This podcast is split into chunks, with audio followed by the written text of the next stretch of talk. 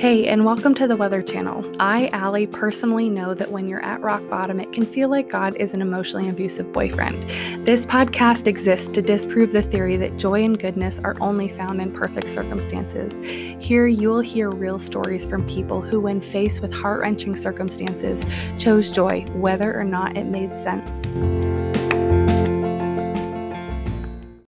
Hey, Whether Channel community. So, I realized that some of you were not here when I was battling cancer. And so, you may not know the story behind our t shirts. But just as I was finishing my first full year of chemotherapy, I was told that I would need a stem cell transplant. This was after I was already in remission, after I thought I was finished. I was so disheartened and honestly angry when I heard this news. I just wanted to be done. I didn't think that I had one more day of fighting left in me. I was so tired. I was tired of hospitals, being away from my girls, tubes, lines, infusions, being poked and prodded, all of the things. And I begged God to give me endurance to continue fighting. I begged Him to give me joy and to provide financially for our family as I continue to fight. And rarely have I heard God respond to my prayers immediately, almost audibly. But on this particular day, when I heard that I had to have a stem cell transplant, He did. And He whispered to me, I have and I will. I have been faithful and I will be faithful. And when you hear from the Lord, sometimes all you can do is mutter, mutter a very humble and quiet response. And my response to him was, You have and you will. And this phrase, you have and you will, became so meaningful and so powerful for me that we decided to put it on a t shirt so that on the good, bad, and ugly days, I could literally clothe myself in truth that God has been faithful and that He will continue to be, no matter how grim my circumstances looked. And today, that shirt is on sale for others who need this same reminder. So if you want to grab a t shirt, one of our tees or tanks, for yourself or for a friend or family member or as a group of friends championing someone else in need of this truth right now, you can do so on sale at alliechristian.com slash tees, or you can tap the link in the show notes. Hey, Brittany, good morning. Welcome to the Whether Channel. Yes, I'm glad to be here. So, for those of you who don't know Brittany, Brittany is a sweet mama of multiple little children. Um, yes. One of them, I just got to see a little head, and she is in the thick of it. Um, but she is coming on today to share um, her story that the Lord has written for her and is continuing to write for her. But, Brittany, um, before I tell all the things about you, I would love for you to just introduce yourself to my podcast audience.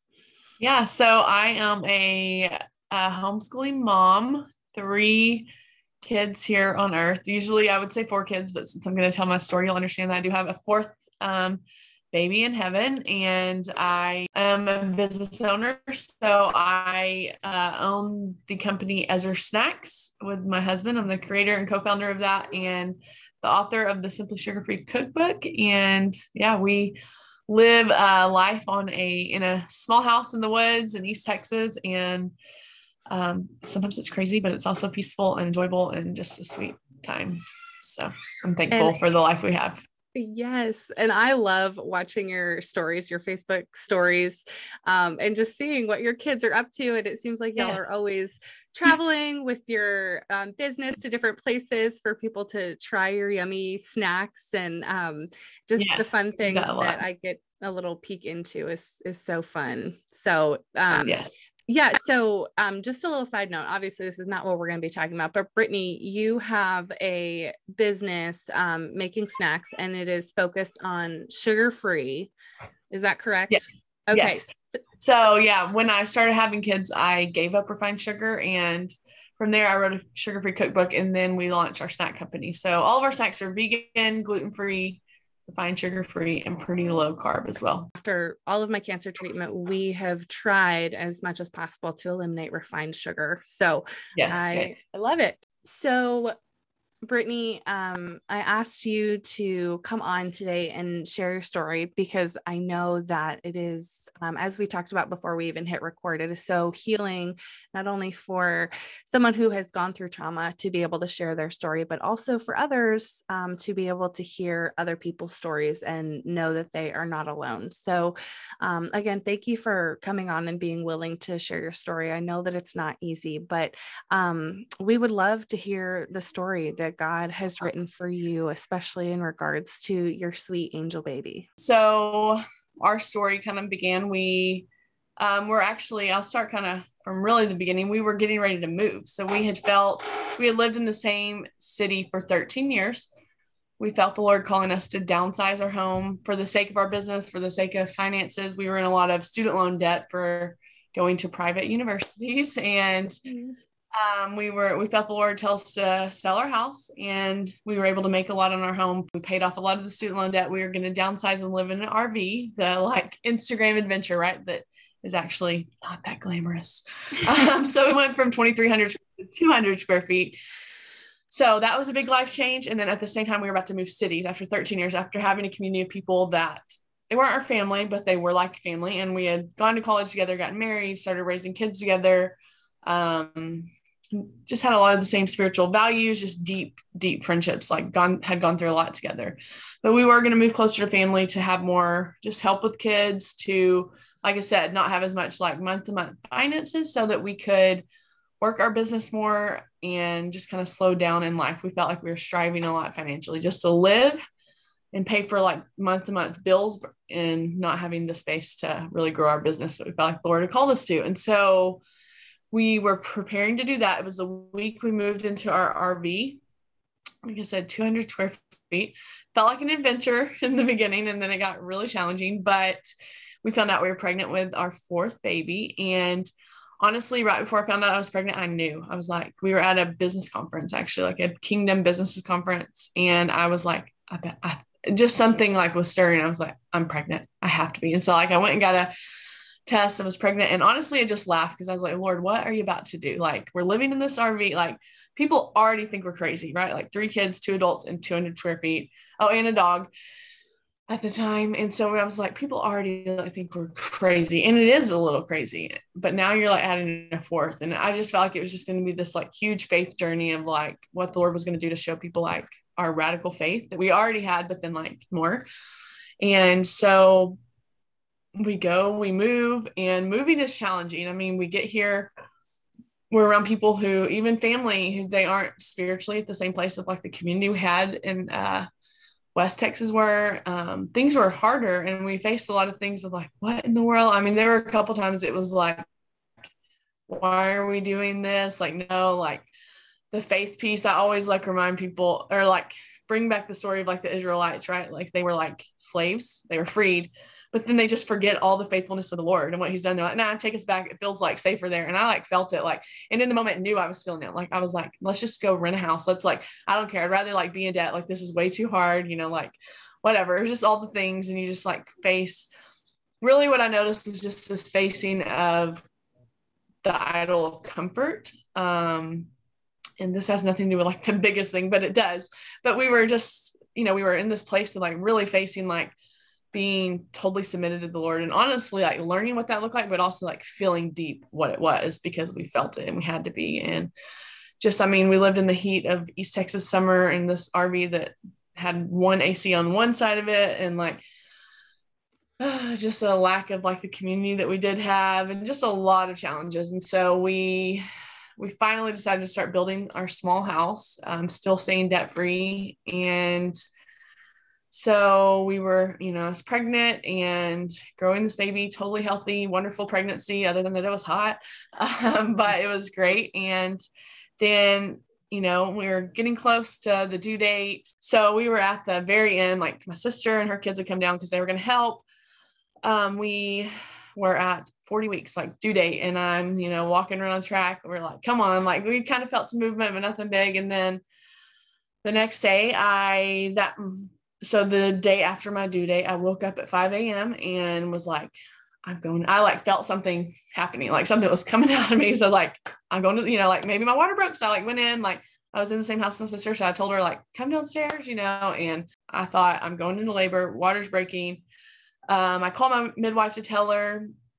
And I mean, nothing, I mean, perfect births. There's no like any, there's never been anything scary, never been anything hard. And so I just said, like, okay, I, I think my water broke, or maybe it's my mucus plug. And I did think, like, well, there was some blood.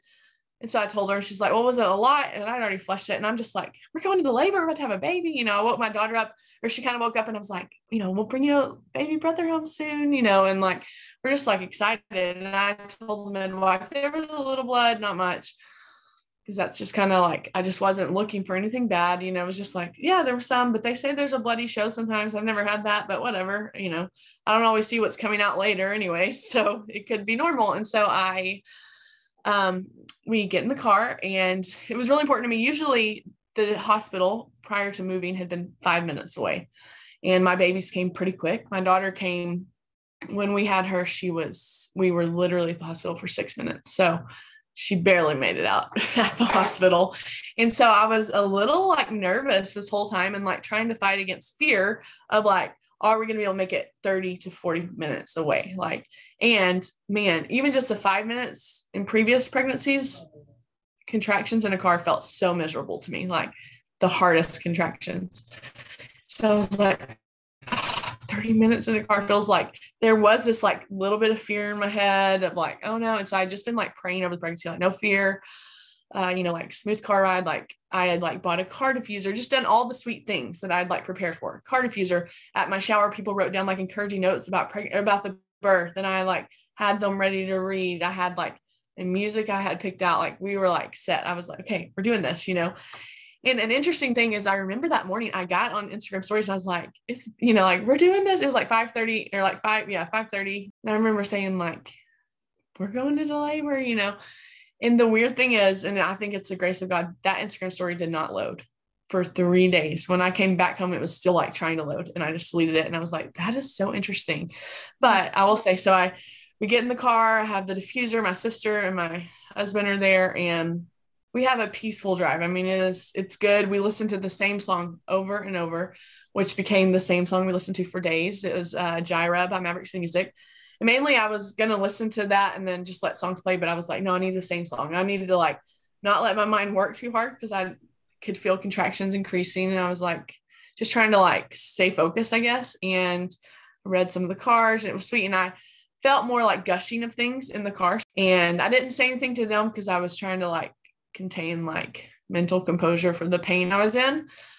But as soon as we got to the birth center, I was like, getting out of the car, I was like, and I'm pretty sure my water broke. My sister was like, in my car, you know, like just excitement, you know, like we're just excited, we're ready. I go in, I the midwives are there filling up the bathtub, and I'm like, you know, I'm pretty sure my water broke in the car. And I, well, would you like to go to the bathroom before we like lay down and make sure, you know, check everything? I was like, sure. And so I go and I was like, uh, when I went, I realized there was a lot of blood that had come out and like clots of blood and I don't know if I've ever seen clots of blood, but I immediately knew that's what it was. And I was like, uh, I don't know if this is my water. There's like a lot of blood. So they came and they looked and in my head, I'm probably, I'm still like not expecting the worst, not thinking the worst. I'm very like, as a person, like optimistic, silver lining, like deep in faith, like always like some of our journey, like I said, is like self employment and like trusting the Lord and seeing his faithfulness and just like always been like kind of like on top of like the faith and trusting the Lord and not like fearful or thinking the worst. And so I go and lay on the bed and they start trying to find the heartbeat. And even then, my prayer in my head was not like anything the worst. It was just like, no, Satan doesn't get to come in with fear. Like I have prayed against fear this whole time. Fear is not going to like take me over now. He's not going to like derail this whole thing and like, you know, well, they, it took them a long time. And I kind of, I kept my eyes closed. I kind of saw my sister's face. She does definitely lean more towards fear. I mean, we've had some trauma of losing our brother in a car accident. And I think a lot of it comes from that. And, but I like, I saw her face and I just like kept my eyes closed. I was like, nope, like can't go there. You know, like I'm just like still believing, praying against fear and they're like I mean, having a really hard time finding the heartbeat. And they say they think they found it at like 100 or 90, like, which is obviously very low. And then they're like, let's go to the hospital. So, like, we run out, we get in the car. My sister ends up in the car with my mom. My mother in law shows up. We all leave. I mean, it's literally two blocks. It takes us two minutes. But in the car, I do like kind of like, it's not like a huge breakdown, but I start crying and I just tell my husband, like, no, this is not okay. Like, Satan does not get to come in and do this. Like, and I'm, and I'm still just like, no, we're okay. But like, he doesn't get to take over in fear, you know? So we get there. It takes a while to get us checked in because, well, we weren't checked in there and um, we get up to the room and then kind of everything goes south there so we um, they finally get us in the nurses are really worried about getting me all checked in versus just like checking on me which was a little frustrating but the doctor who came in she was very like more diligent and more focused on me and kind of like she was frustrated too i think at them but she focused on me was like trying same thing trying to find a heartbeat they brought in a sonogram machine, like it would not boot up, like it was just taking forever. So then at some point in this, I remember them bringing in a sonographer, like an official person and things. I'm at the time having contractions still, thinking whatever's going to happen can happen quick because my word, you know, like this is intensifying. How am I supposed to just lay here? This is like getting intense. And like, surely I'm like dilated. And I think at one point they said I was dilated like eight or nine.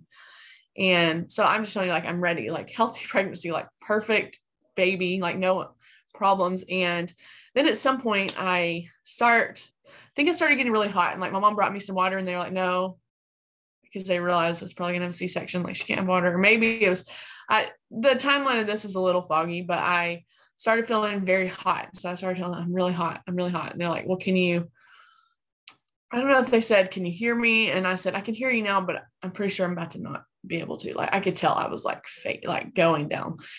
And they said something, maybe they asked me, like, can I move my legs? And I was like, or can I feel my legs? And I was like, I can't feel them, but I think I can move them. And I, I think I moved them. But so they immediately, like, I don't think I ever fully passed out, but they got someone to hold my legs up. And I was definitely like not fully there.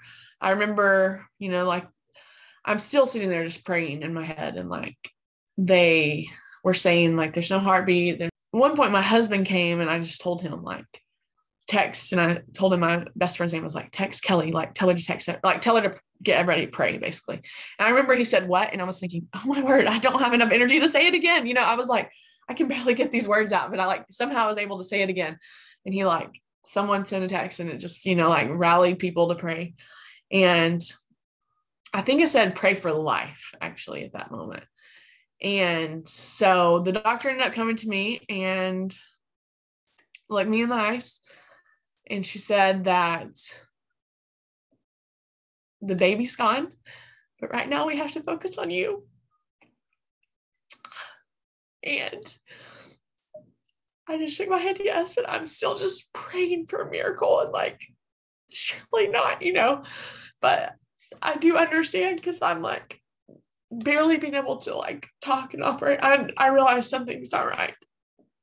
So they tell me I'm going to have a C section, which obviously is fine, you know, but they also ask me, like, do I want to have, a, have an epidural? Maybe they just said, we're going to give you an epidural. And I asked, can I just be put under? Because one, um, part of like probably part of wanting to have natural births has also been just a fear of an epidural. I've always, I don't know why it's been a little fearful. And so like that plus my like just, I guess, I don't know, focus and strength has like just gotten me through natural births. And I was like, I'd rather be put under. And even in that moment, I was like, I don't, I had thought like in all the stuff, like, I think if they asked me to birth them naturally, I wouldn't even be capable. Like, I don't think I have anything left. Like, and I've thought later, like the stories I hear of these moms, the baby's gone and they still birth this baby. And I'm just like, it's incredible strength, you know, but I'm just like, I think like everything just with the like passing out ish stuff. And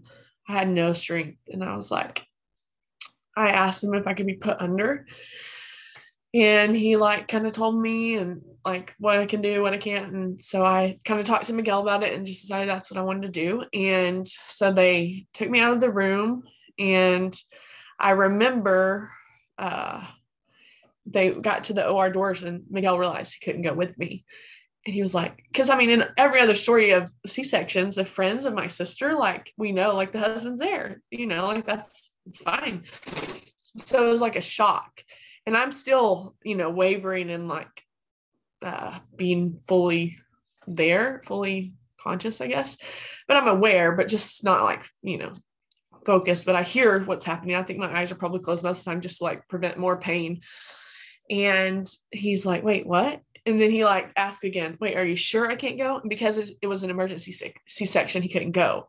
And so he kisses me. And as I roll away alone, I remember saying, like, Jesus, you have to be with me. Like, I cannot do this alone.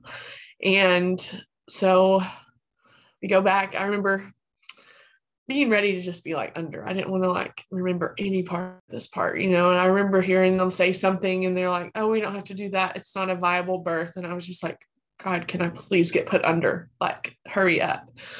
I don't want to hear a single, you know, and I and soon after I was like out. And so I woke up to them letting me hold my baby. He was, like I said, like perfectly healthy. Like he was uh seven pounds, nine ounces, like beautiful, perfect baby boy. And he had nothing wrong. Like there was absolutely nothing wrong with him which made it even worse. You know, like I carried you for nine months in one day, and like you're perfect. You're like ready for this world. That's why I was like such disbelief of like, how is this actually like how is this real? And like this moment of like, there, there's this is like this it's over. Like there's no like pushing past it. There, there's no like figuring out a solution. There, like this is it. Like this is what we're dealt. Kind of like how is this the final say kind of feeling? And it was just like, yeah. And so what had happened was my placenta had detached. They said it literally could happen that morning at 5 a.m. when I felt some gushing, like, and there was a lot of blood clots behind it. There was no reason. They said these things happen all the time, that there was no way to track it or see it. It just happened. And um, so the sweet thing is we got to hold and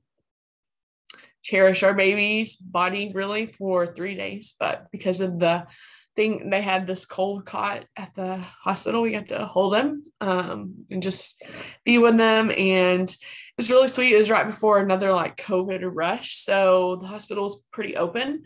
And I think honestly, if we would have had him three weeks later, there it would have been a different story. But I feel like there's some like pieces of like the grace of the Lord on this because like in that moment, like I said, we lived in a new place for the past uh six months, seven months. And so all of our friends traveled from for like five and a half hours, six hours to get to us. And like many of our closest friends were there and got to come and hold him and see him and pray over us. And I think it was so sweet because when the people who know you best are like far away, they're uh, they're not there. But the fact that they got to come and hold him made him like more real, you know, it made his life real and made the fact that everyone in our family got to hold him and see him it it wasn't just like a there goes a pregnancy. You know i mean we do we see miscarriages as different. And i mean when you hold a baby and when there was just maybe a baby in your belly you know like i have had a miscarriage. It it is very different for me. But i think if like it just like really solidified his life and like enabled people to really like carry us through better because they got to like see him and how real he was, you know. And it was such a blessing because I think at one time we literally had like 20 people in our room, like worshiping and praying. And I had to have a lot of blood transfusions. Mm-hmm. And I think one thing that kind of it took me through some counseling in a while to like realize but like my life was on the line and that's why it was like such an emergency to get me in there and like i think because it was hard to admit that like I almost died because my baby did die. And so like to talk about me felt like it was like belittling him or his life or what happened. But even the day after or the day of his memorial, we went after we had done everything, we went into a room, just me and my husband, before we were gonna have lunch with like close friends and family. And I just said, you know, it hit me like when I asked you to pray for life, like to tell everybody to pray for life, like God did give us life. It was my life. Like, even though that really sucks like my baby still died. Like, why couldn't like I know God could do both. Why didn't he? But like he did still answer the prayers. But maybe I just didn't know that like what I was praying for at that time was like me. And so there were just sweet things. And in the moment that all those 20 people were in my room, I remember my closest friends getting really close to me, all the women, and just holding him and praying over him. And I'm I'm in the middle of like a uh, it was an iron iron transfusion, and so I had to get like a lot of iron because I lost a lot of blood. And I remember sitting there, really, I mean, tired and kind of out of it, but uh, I remember they were praying, and I it, like I think my eyes were closed, and I was like, I'm pretty sure they're like praying for like resurrection of his life right now, and I I didn't have the energy to like like my in my like now if i was praying for someone i would like really go after it but i like felt in my spirit like agreeing you know like, yes i agree and i would yes i believe you know and like i think even in the hospital like seeing just his body we still believe that like the lord could like do something miraculous you know but i think he didn't you know and that's part of it and part of the suffering of it is like knowing that the lord can do it and believing it up until like you can't you know like until it's but it was just it was so sweet to like have our people come in and like believe even more than like we had the energy to really like or the like physical capacity to like do. And so yeah so we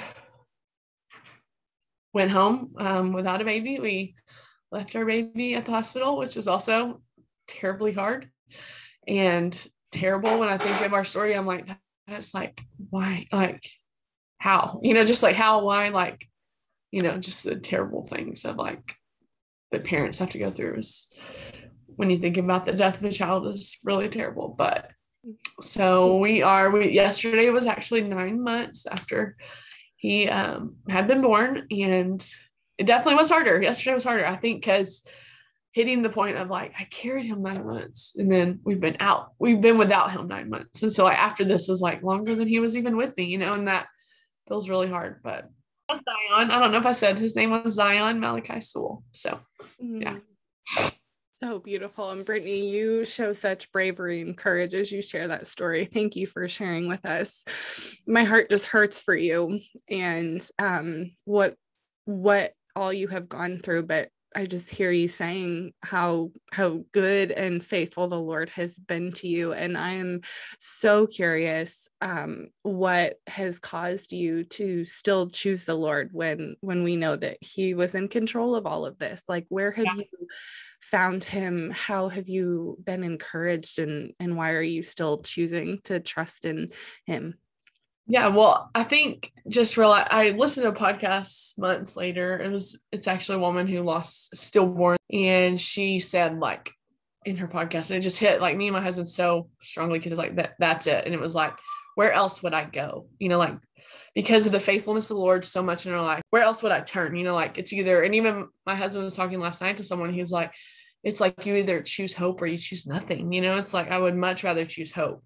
But I mean, it does suck. And I think there's been a lot to learn about lament and like what that actually is. Like before, I was like, what even is that? You know, but now it's like how real that is. And like you see it so much in the scripture, even when people are just telling God, like, why don't you, you know, like yesterday in church, we read this verse in Isaiah and it just said, Lord, would you just come down from heaven, like rip open the heavens and come down and like fix it, you know? And it's like, I felt that so much like you could change it, you know, like in a moment. Like why? And even still, I mean, yesterday, like I said, it was very hard. And I, in one moment, I'm bawling in church and like, Lord, but like, why this? Why us? Why did you choose this for us?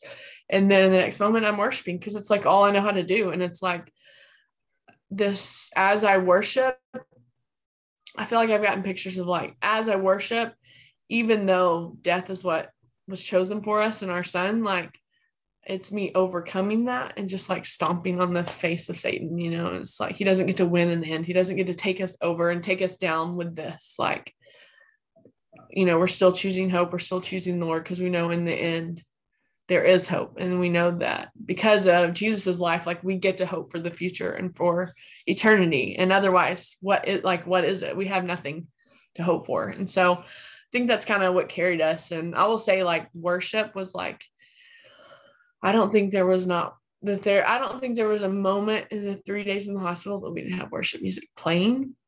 And it was even in the beginning when I had no words, when I had no desire to like read or take anything in, I would just wake up early every morning and just sit, drink coffee, and just listen to music and look out into nature. And it was just like, I had no nothing else to do. Like worship was just like saturated me. And I heard a song recently that like said our worship is a way of like proclaiming our faith. And I was like, I feel like that's where I was. Like it was just like, even if it was, I'm not saying I was worshiping, I'm saying the songs were playing, but it was me like I still felt something in my spirit, like when songs would talk about like another Maverick City music song is the story I'll tell. And it's like to think about that, I can feel my spirit rising. And like, I hope one day like this, I can tell the story and like proclaim like God's goodness, even when like nothing felt good, you know? So, yeah. Yeah. It's kind of a, a both and like, yeah. Yes. Yeah. It was so hard and terrible, but I love what you said. Like, what else would I do? But trust in God and knowing that ultimately He has won and there will be um, life, nothing but life in the end. That's that's so sweet to think about. Um, Brittany, as we're wrapping up, I would love to, and you already kind of touched on it with sharing about um, how you have just been so focused on worship, but I would love just to be able to share with my audience some really practical things that you did to allow yourself to heal um, in addition to worship? Something else like the word steadfast comes in as far as like it doesn't always like I even now like I don't know if I always feel emotionally connected to the Lord or feel anything but like I'm still diligent to like listen to worship read things you know like pour good into me even when there's not like a feeling associated with it, you know. And so whether at times it was like, like I said in the beginning, like people would send me books, or I got so many books, and I'm thankful because I read a lot of them. But in the beginning, I was like, I'm not about to read a book about grieving or about this other person's loss. Like, no thanks, you know. I didn't yes. bad towards the people. I was just like, I have no capacity to want to take anything in. Like, yes, I have been there, laid out. You know, it's like, but I will, and I'm thankful for those, and I have but in the beginning what i'm saying is when you can't do anything else and you have no capacity to like do anything just like letting truth saturate you whether it's worship or let people come pray over you or just be willing to let people just pour into you. But i also think um being open to let people help like as much as they want to. Like I will say like people came through for us even in our newer community of you know being here for 7 months. Like so many people they fed us they came to see us. They did things with their kids. They brought our kids things. We had family. I mean, we were living in an RV in the heat of the summer. Like I'd said, some our my sisters in laws took us in for six months. I think we lived with another family. We lived with another family in their home, and we just did it. And like sometimes it felt really hard, you know, of like not that it was hard like it was a sweet like time with that family but sometimes i wondered like it was like an internal pressure of like are we like on your nerves? Is this too much? But like just being open to like know that you need people and being vulnerable to that is fine. And mm. uh, in the first several weeks like people took care of my kids and i actually my husband stayed here once we'd had several weeks together. He stayed where we live and continued to build our home so that we could have a home to live in because he built it by himself. And so I went and stayed with my sister. And although that was challenging, I think I was there for a week and a half, came back to my husband for a weekend, and then went back for a week and a half. Even though it was challenging to be apart from him, it was so helpful to have my sister take care of my kids. And so just the blessing of being able to just sleep when I wanted. Because one, my body was healing in a way that I physically that I never knew that kind of pain and things. But then emotionally, like I could just cry and like for the longest I just looked at my phone and like looked at pictures. I'm so thankful. Like I said, we had three days with him. We took hundreds of pictures and videos, and that has been something that has been so healing for us is to be able to have that um, to remember.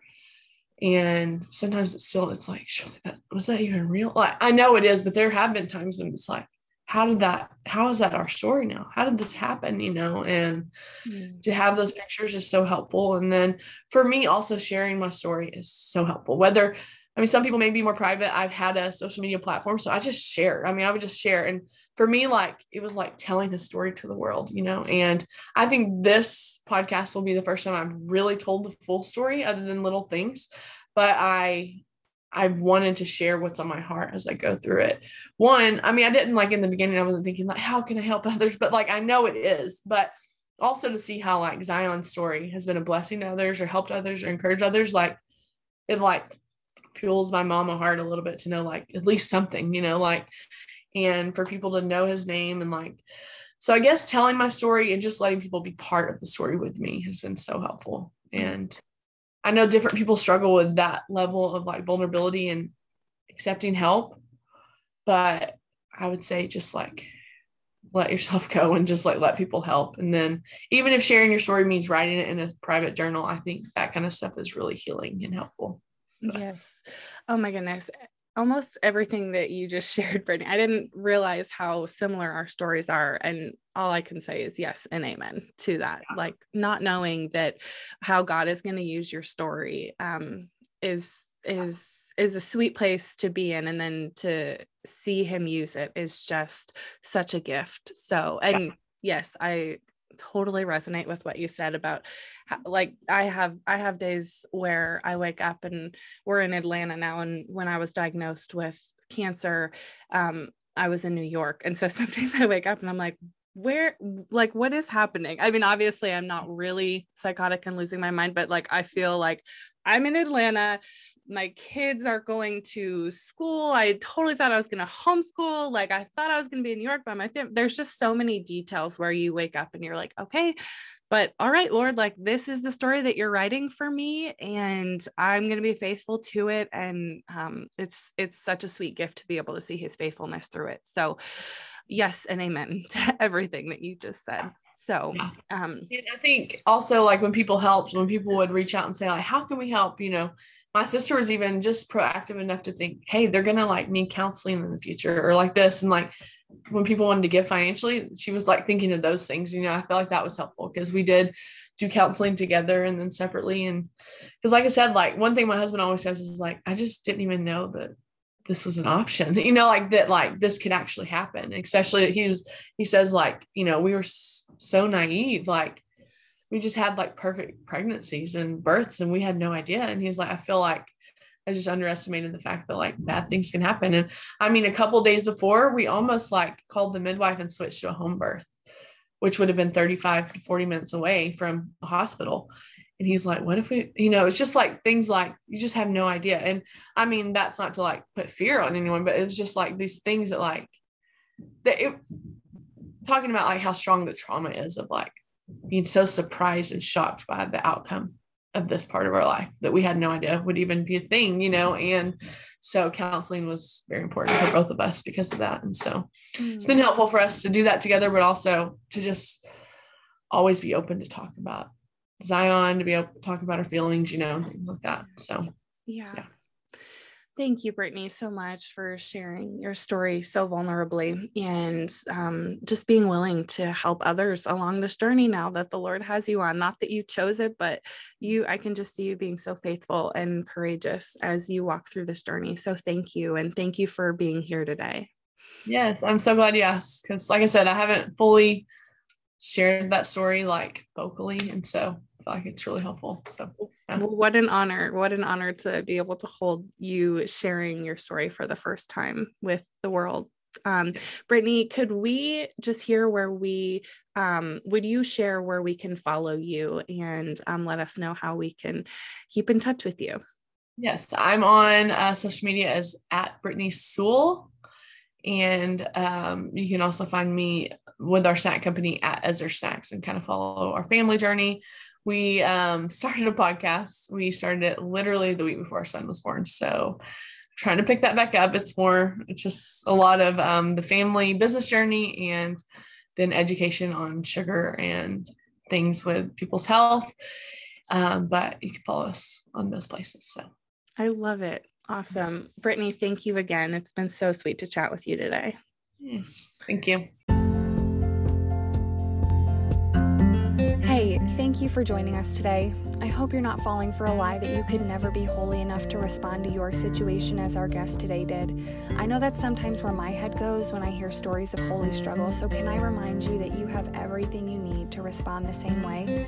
Jesus offers hope in our pain, and it usually only requires a perspective shift to notice it. So whether it's time in His Word, going for a walk through creation, or a heart to heart with a friend, this is your weekly reminder to take time to snatch that much needed perspective shift.